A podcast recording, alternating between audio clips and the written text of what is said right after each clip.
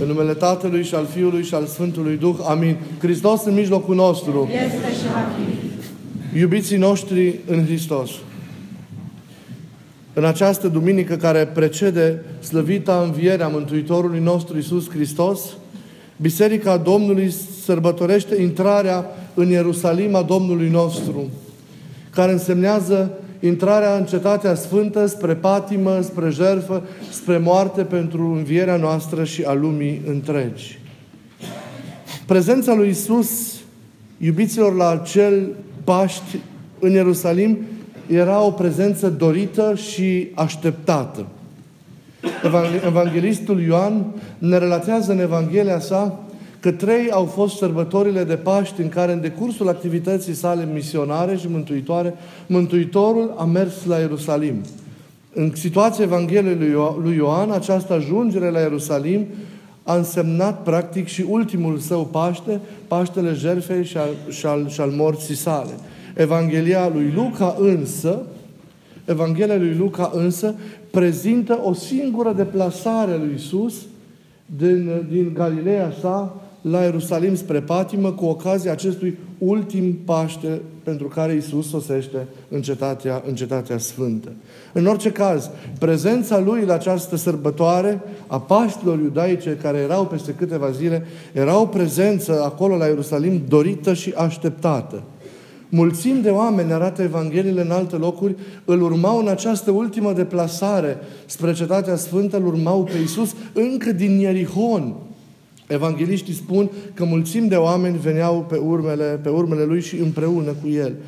Alții foarte, foarte numeroși, așa cum ne încredințează finalul textului evanghelic citit, s-au adăugat din Betania, de unde ieri îl înviasă din morți pe prietenul său Lazar vestea apropiatei veniri și intrare în Sfânta Cetate a profetului din Nazaret, de care se legau atâtea frumoase și, și neadormite speranțe mesianice, făcea ca să existe o așteptare și o frenezie în chiar locuitorii cetății, cetății Ierusalimului.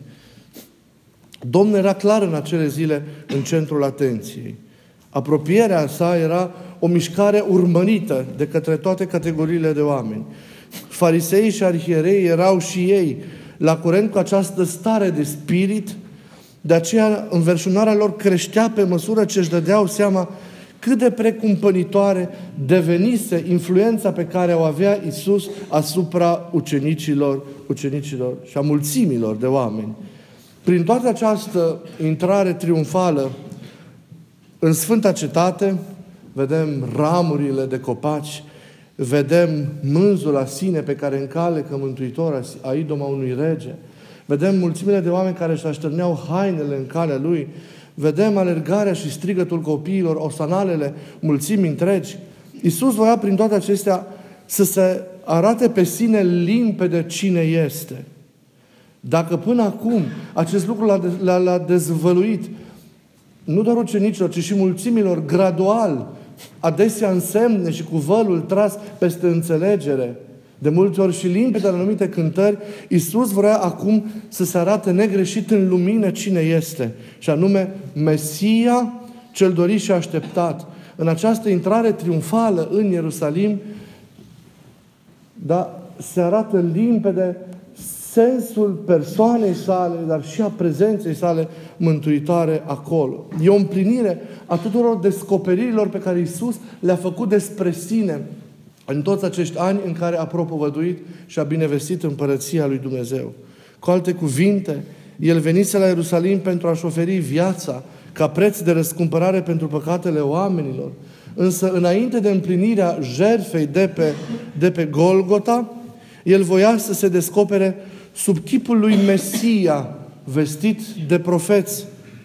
Iar tot ceea ce se întâmpla acolo însemna împlinirea celor profeții și vrea în același timp să consacre, dacă vreți, inaugurarea sau instaurarea împărăției sale. Deci, iată, limpede, pe lângă ceea ce noi știm deja că însemnează această intrare, anume venirea lui spre patimă și spre moarte, iată ce dorea să să marcheze Iisus prin îngăduirea acestei intrări triumfale în, în Ierusalim, cu șase zile înainte de moartea sa. și anume să se arate limpede ca și Mesia vestit de profeți, vestit și anunțat de atâtea profeții în decursul viacurilor și care în, prezent, în persoana sa și în lucrarea sa își găsesc împlinirea și în al doilea rând să marcheze inaugurarea împărăției lui Dumnezeu pe care a, a venit să o arate și să o ofere lumii întregi. Manifestarea entuziastă a oamenilor arată că poporul îl recunoștea în el, cel puțin pentru acele momente, pentru câteva clipe, pe Mesia. Într-o bucurie acestei realizări, pentru prima dată ucenicii și poporul erau la unison. Dar vor fi, cum ne dăm ușor seama, la unison doar pentru acele momente, doar pentru acele, acele clipe. Majoritatea celor ce participau ignorau tocmai o dimensiune esențială a lucrării sale ca Mesia, și anume dimensiunea jertfei sale, înspre care curge întreaga sa lucrare. Ei așteptau un conducător care să modifice situația politică în favoarea lor. Noi știm ce, ce mulți s-au deformat și s-au îndepărtat de la adevăr așteptările mesianice ale poporului, dar, ale și, dar și ale liderilor lor spirituali. Nu așteptau un, un Dumnezeu coborât printre oameni pentru a izbăvi din păcat, pentru a izmulge din robia morții și din iadul nesfârșitei îndepărtări de, de Dumnezeu. De aceea acest entuziasm va trece repede și de aceea cei care astăzi, cu atâta bucurie, îi strigă Osana, peste câteva zile îi vor striga răstignește. Neînțelegând apoi sensul slujirii sale ca Mesia, Poporul nu poate să înțeleagă nici sensul restaurării regatului lui David.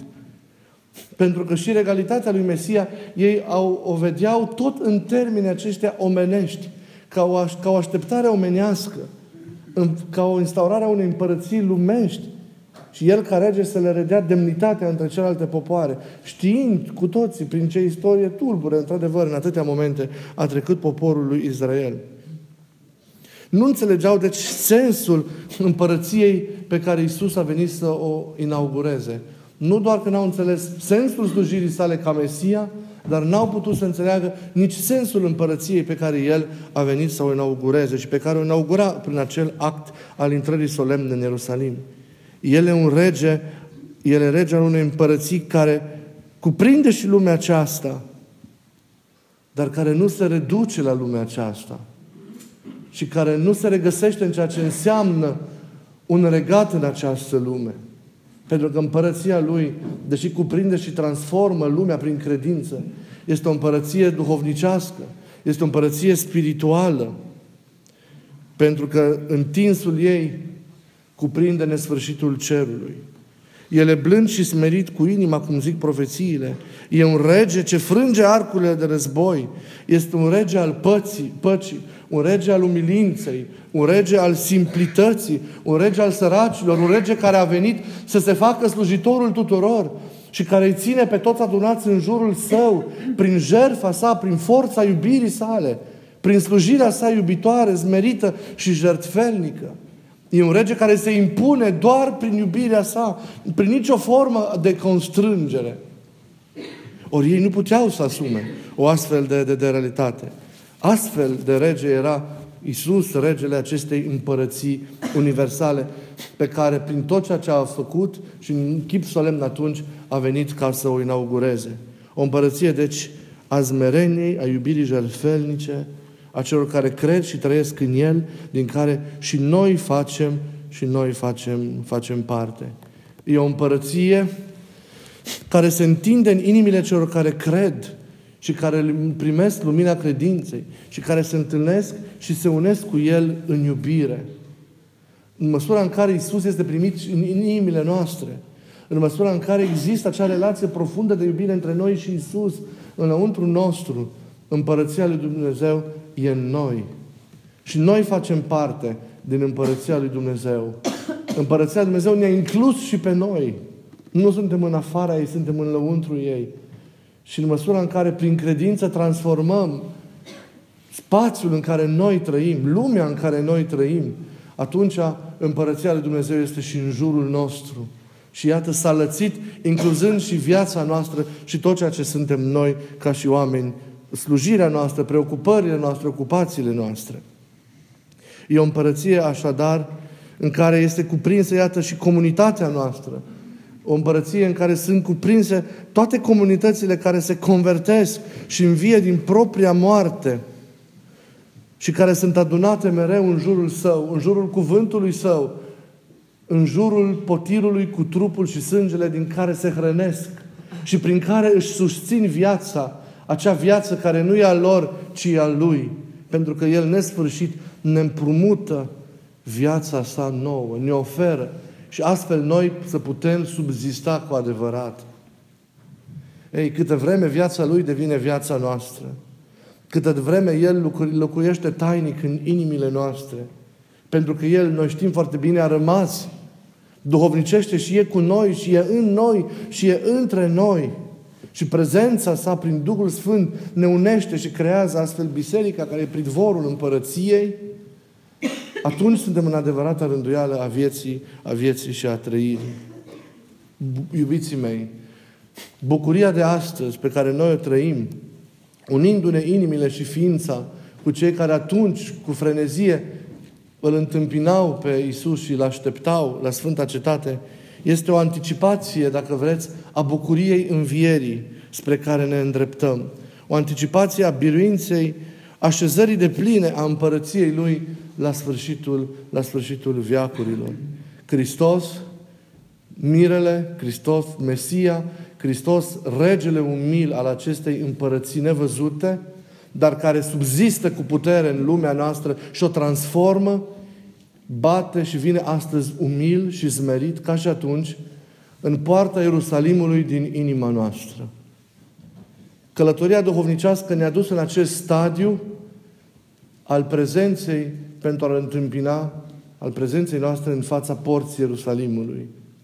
Dar Ierusalimul este inima noastră. Așa că tainic, mistic, duhovnicește, acest praznic ne arată pe Hristos, pelerinul venind către noi, pentru a întâmpina, pentru a intra duhovnicește prin Duhul Sfânt în inima noastră și acolo, prin jertfa sa mântuitoare, da, să ne ofere mântuire, viață veșnică, izbăvire de păcat și de moarte. Nu ne-am adunat să ne amintim de ceea ce s-a întâmplat în Ierusalim.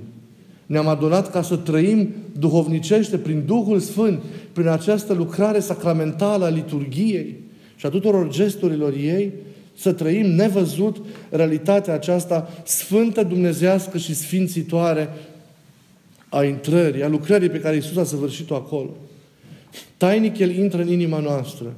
Îl întâmpinăm, am venit aici cu florile virtuților câștigate prin postul care a trecut, am venit ieșindu-i în cale, oferindu-i-le, oferindu-ne pe noi înșine Lui pentru a-L primi înăuntru nostru. Și pentru a intra înăuntru, pentru a ne închide cu El acolo și a accepta moartea pentru ca să și putem învia cu El. Moartea pentru păcat, pentru tot ceea ce am fost până acum, moartea pentru o viață lipsită de El, pentru o viață poate trăită doar cu jumătăți de măsură, pentru o viață fără vlagă, fără forța iubirii care transformă și convertește. Ei, suntem chemați să murim omului vechi din noi pentru a învia împreună cu El la o viață nouă, la viața aceasta a împărăției, la viața aceasta dumnezeiască pe care El ne oferă prin patima, prin moartea și prin învierea, învierea sa. E bucurie, și deși știm că drumul acesta trece prin această moarte, e bucurie pentru că la capătul ei e învierea, la capătul ei e lumina, la capătul ei e biruința și de acum și din veșnicie. Biruință și înviere pe care tainic le celebrăm astăzi în această bucurie care ne cuprinde inima în acest prea luminat, prea strălucit și prea frumos praznic al floriilor. Și noi vom ieși să-L întâmpinăm și noi cu ramuri de stâlpări, cântându-ne bucuria acestei biruințe pe care tainic o celebrăm ca pe o anticipație acum, vom ieși, după ce ne-am hrănit cu trupul și sângele lui Isus la această liturghie, da? vom ieși într-o procesiune a bucuriei pentru a primi intrarea Lui în noi, în viața noastră, în inima noastră, în familiile noastre, în comunitatea noastră, pentru ca toate să se ridice din ceea ce sunt acum, de multe ori morminte, întunecoase și reci, să se ridice la înălțimea învierii și a vieții cele nesfârșite. Bucuria Lui să fie prezentă mereu în inima noastră și lumina Lui să ne inunde ființa. Și cu inimi bucuroase să-i deschidem poarta inimii celui care vine să moară și să pătimească pentru fiecare dintre noi. Ascultându-i acum cuvântul, îl rugăm să ne deschidă inima pentru a-L primi și astăzi în liturghie pe Cel care vine pentru viața noastră și pentru viața mântuirii lumii întregi. Amin.